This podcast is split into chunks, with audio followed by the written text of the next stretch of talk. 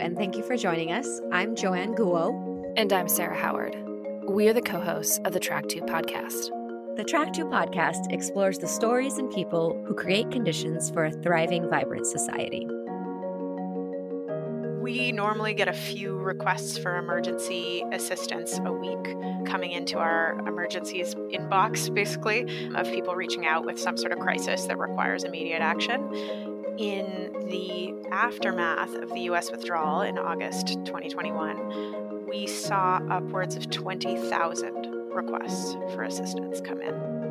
Um, and the scale of that, going through each of those, it wasn't just journalists, it was lawyers and soldiers and hairdressers and a YouTube star and a pop singer and a race car driver. I mean, you have a huge number of people who are desperate to get out. That was a clip from our conversation with Carrie Patterson from the Committee to Protect Journalists, from our earlier conversation with her on the season. This week on the podcast, we have a bonus episode we want to explore some terms, ideas, and concepts on World Refugee Day. It's a day to remember that with help from welcoming communities and neighbors, people can rebuild their lives and their networks and even thrive. And since here on the podcast we focus on what are the people and conditions for a thriving society, we thought it would be important to give some space to this conversation and do so by helping define some of the terms that surround the conversation right now one way of describing who is a refugee. It's someone who's been forced to flee their home because of war, violence, or persecution. Refugees can come from anywhere, they could be anyone. They're mothers, sisters, parents, friends, children. They're just like you and me. Around two thirds of the world's refugees come from Syria, Venezuela, Afghanistan, South Sudan, Myanmar, and of course now Ukraine. So the question then is where do refugees go? When you think of refugees, you might think about camps. Camps are built by agencies like the UN Refugee Agency to provide shelter and services and support during a crisis. So they're meant to be short term solutions. But some refugees end up living in these camps for years and even decades until it's safe to return home. In most situations, though, refugees don't live in camps. They live in urban settings. They have to find a place to live and make ends meet in a brand new country, far away from everything they know and everyone they love back home. It's actually a very small number of refugees who are relocated. And this relocation is called resettlement. Less than half a percent of the world's refugees are actually resettled. The UN Refugee Agency wants that number to increase, but it's not up to them. Unfortunately, countries have to offer these opportunities for resettlement, and there has been less of those in recent years.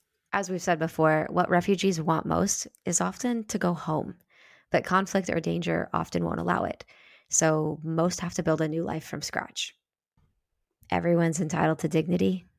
That means keeping families together, protection from traffickers, from exploitation, from being detained. No one should be discriminated against at borders based on the color of their skin, their religion, if they're a man, a woman, non binary, trans, or any other gender and no matter what country they're coming from. Yeah, it's also important that borders remain open to all people who are forced to flee, and restricting and closing borders can make things even more dangerous for people. Absolutely. People should not be forced to return to a country where their life and freedom are at risk. No one should be sent back before evaluating the dangers that they face back home. Ultimately, we all have the right to seek safety, whoever you are, wherever you are, and whenever you need it. This is one of the core concepts that made us want to stop and pause on World Refugee Day and talk about this conversation about who is a refugee.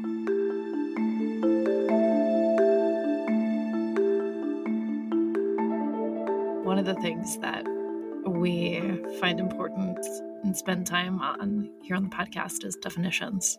And World Refugee Day offers an opportunity to maybe shed some light on definitions or terms that maybe aren't as clear as they could be.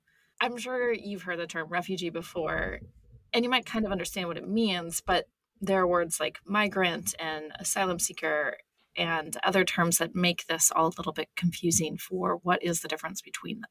So let's break it down. The term refugee actually has a very specific legal meaning. It's a person who's forced to flee their home because of war, violence, or persecution and has to cross an international border to find safety in another country. People fleeing their homes in Ukraine, for example, are refugees once they arrive in Poland or some other country. It's important to remember that refugees would rather not be refugees, and usually the thing they want most is to return home. What about the other terms, and what do they mean?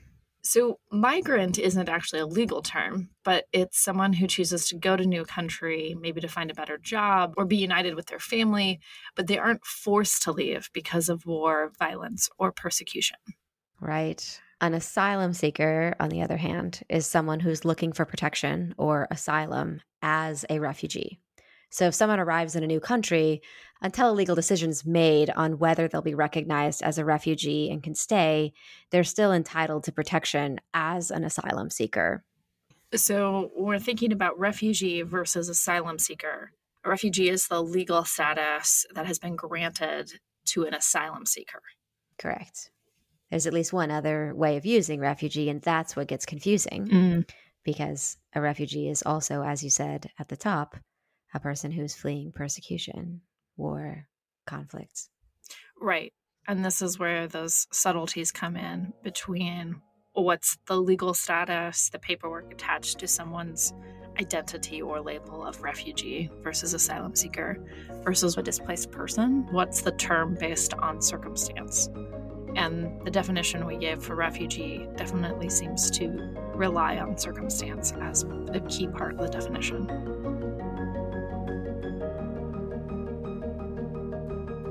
I'm originally actually I'm Ukrainian and from Donetsk myself. My homeland is occupied and I'm actually considered as internal displaced person and my family as well. That's the voice of Anna Beluka from an earlier conversation about synthetic media and resilience. The war in Ukraine has displaced millions within a country, as well as other countries, primarily in Europe. So, this distinction between what is a definition versus a status versus legal terms at its core is recognizing this human right and how does the human right show up which is whoever you are wherever you are whenever it happens we all have the right to seek safety from war violence and persecution that right doesn't necessarily require the legal paperwork for it to be a right and that seems to be where the nuance lives it's absolutely true when you talk about the description and the term, one of the things that comes up for me is the personal responsibility, whether it's as citizens of humanity or just as someone in a host country. Part of the significance of World Refugee Day is to remember the importance of welcoming newcomers mm-hmm. into a community. Mm-hmm. And that doesn't mean that there's that's someone who is a refugee, right? Whether that's just someone from a different part of your own country, there's some sort of cultural difference, or it is a migrant or someone who is living temporarily in your community. That welcoming attitude is important.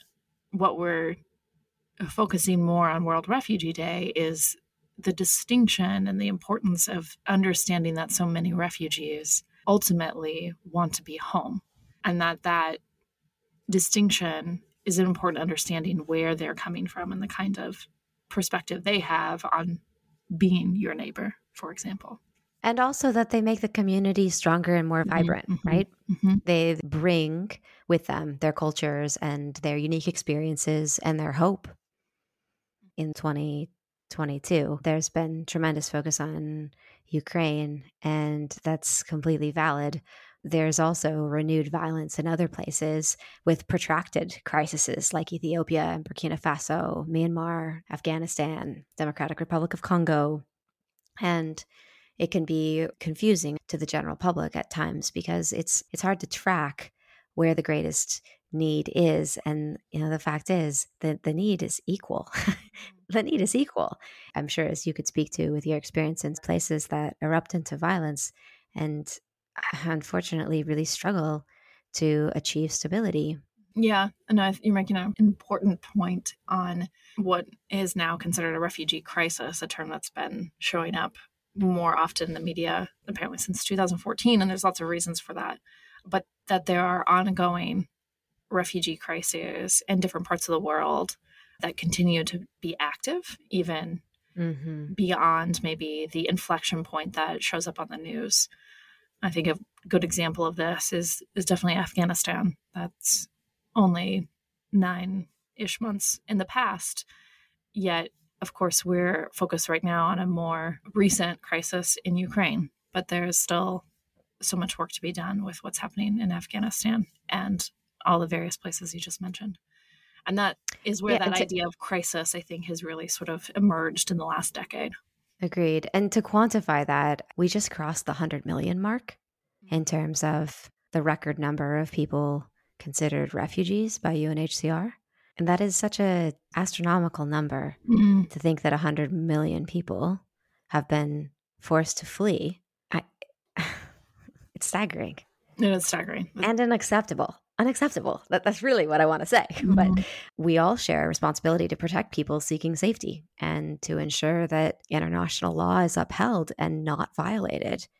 So that's the importance of, of teaching these terms as well, or just talking about the terms and getting clear on the definitions, because everyone has the right to asylum or to seek protection from violence or persecution in a country other than their own. This isn't negotiable. That's international law. Absolutely. That is part of the focus of this World Refugee mm-hmm. Day. is just an opportunity to pause and take a moment to become more informed, for example, with the terms that help better understand when they get used in various news articles or other updates. Very true. I mean, another confusing part of it is when countries block access to those seeking refuge. Mm-hmm. So during COVID 19, countries really proved that they could protect public health and protect people's right to have their asylum cases heard. That's just using sort of a positive example. But we've also seen when countries restrict access to their borders in the name of public health or anything else, and people are forced to make very difficult, dangerous journeys to seek safety. Mm-hmm.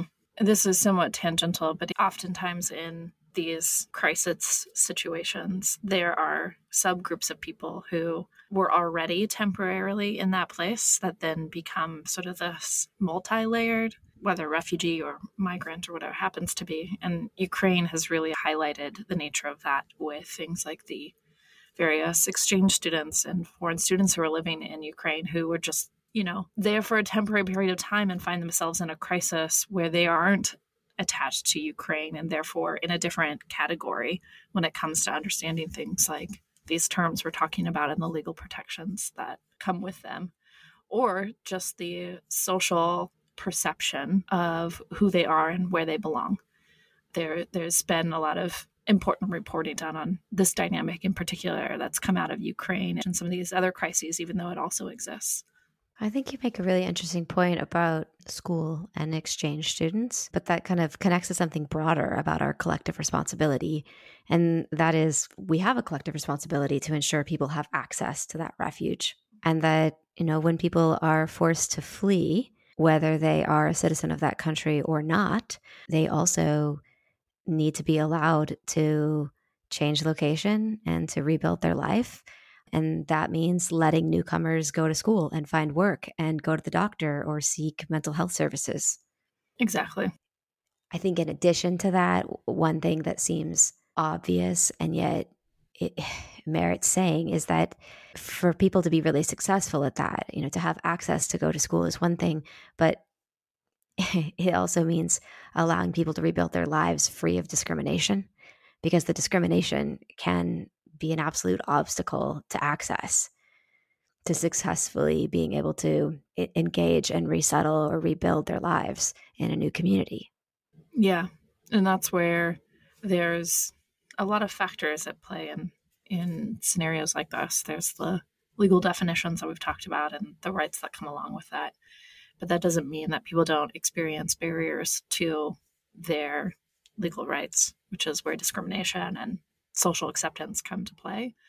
And that is where our collective responsibility really manifests itself because those are the things that we can tangibly have an impact on. I think it's an important part of this podcast in particular, since our focus is on the conditions that create a thriving society. People being able to rebuild their lives and their networks is critical to a thriving society. And that takes a perspective that we have on the podcast without necessarily explicitly saying it, which is not having a zero sum mentality when it comes to a thriving society. A lot of times the narrative in both the refugee conversation, the migrant conversation, just the moving of people's conversation can fall prey to a zero sum mentality. And that's where we see the uglier side of people's relationship with those who are most vulnerable and need, in need.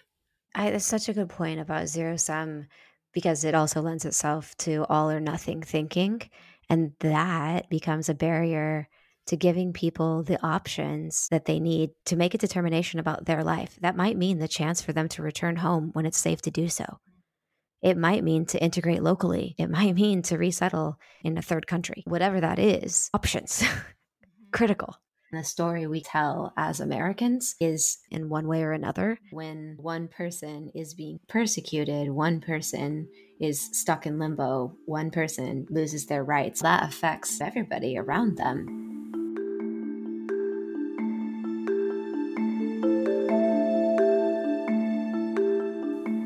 I do everything as if I were that person. So if I am an immigrant crossing the border and my child is in a cage, I would want someone to be fighting like hell to help us. And so in everything I do, I put myself in the I, what I want you to do for me.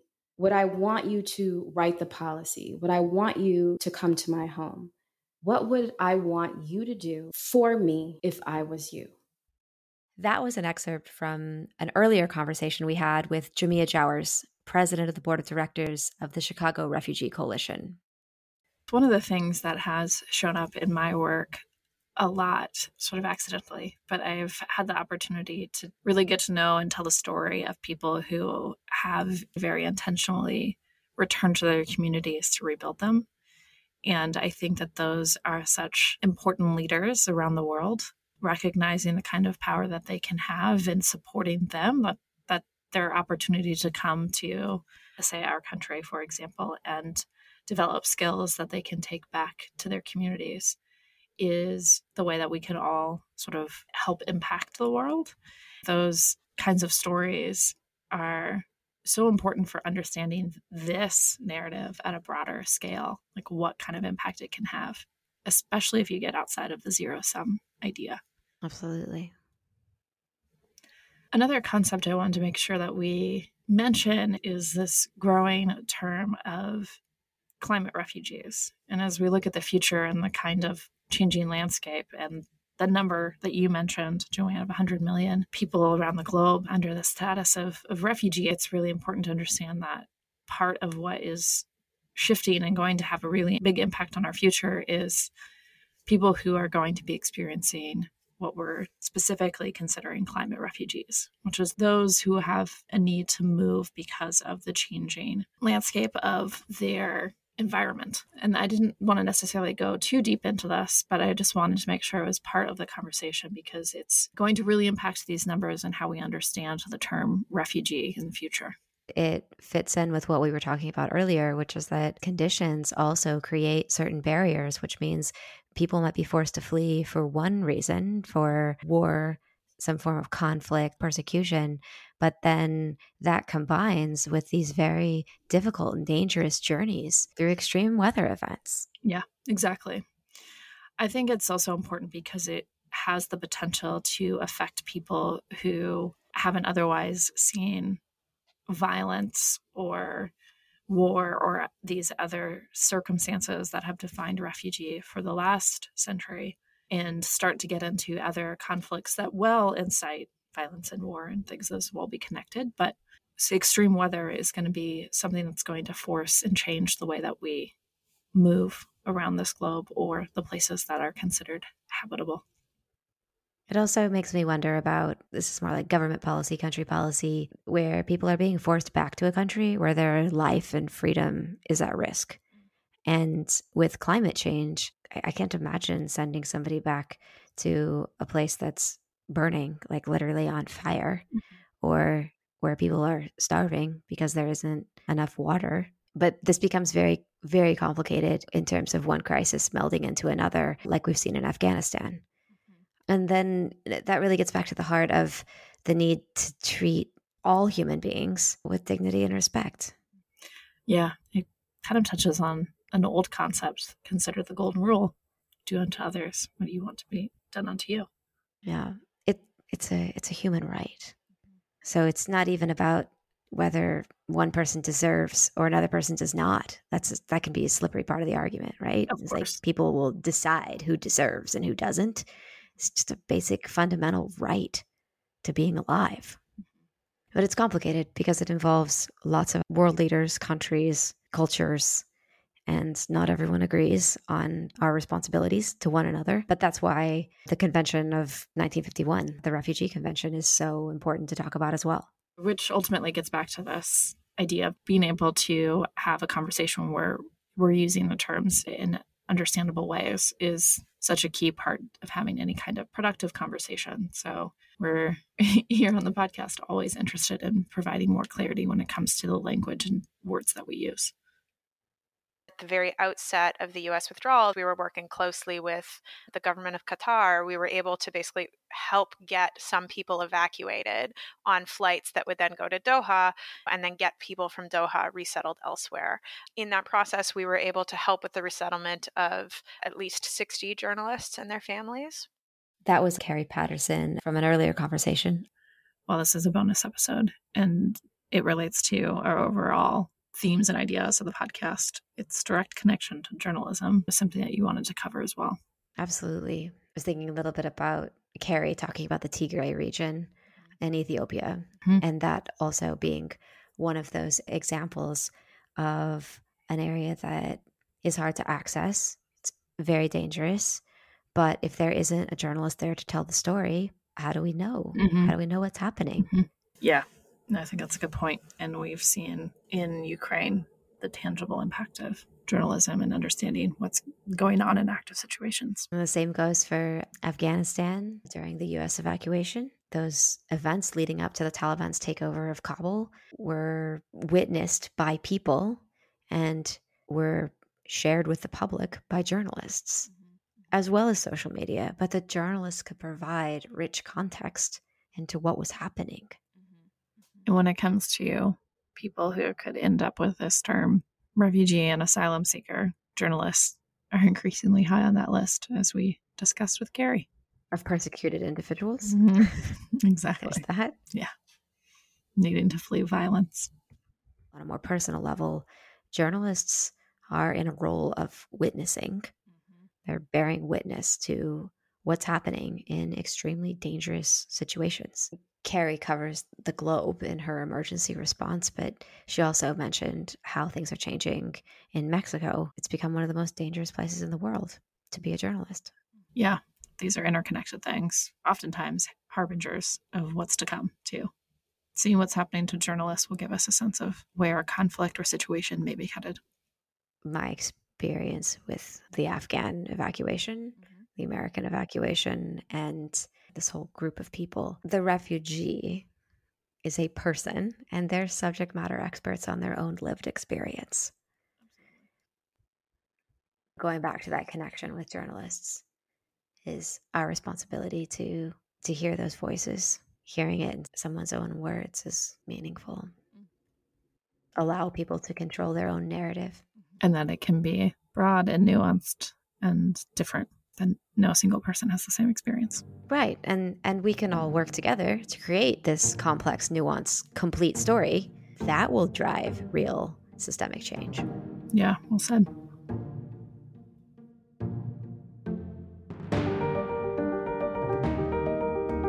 Thanks for joining us. I'm Joanne. And I'm Sarah. Join us for the next episode.